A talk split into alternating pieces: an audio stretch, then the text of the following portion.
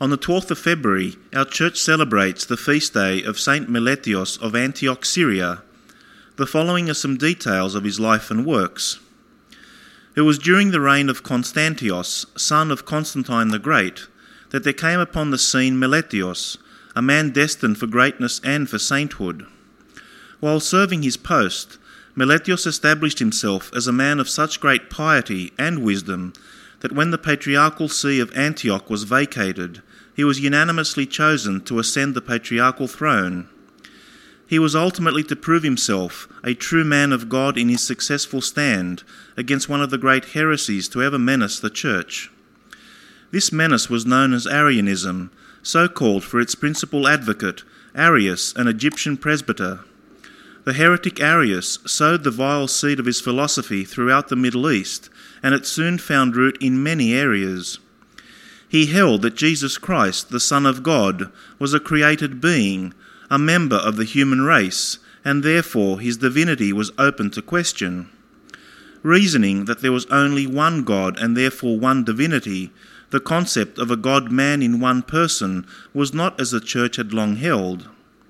The eloquence of the Arians was such that it lured many bishops of the Antioch area into the fold. Meletios found himself battling against overwhelming odds. Because of his adamant refusal to even consider the new belief espoused by the innovators of the time, the worthy bishop was swept from one office by a multitude of Arian followers.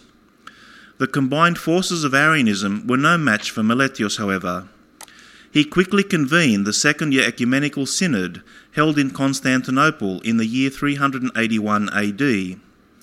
At this synod, Meletios held his position, sealing the doom of Arianism. His impassioned arguments for the divinity of Jesus Christ won over even the most stubborn opponents.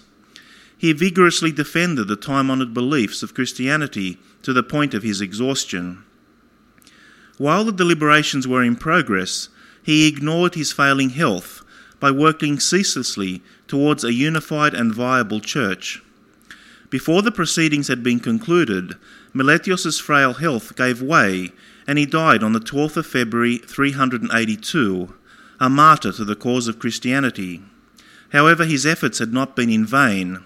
The doctrine of Arianism was condemned by the Synod of Nicaea, and Arius was excommunicated.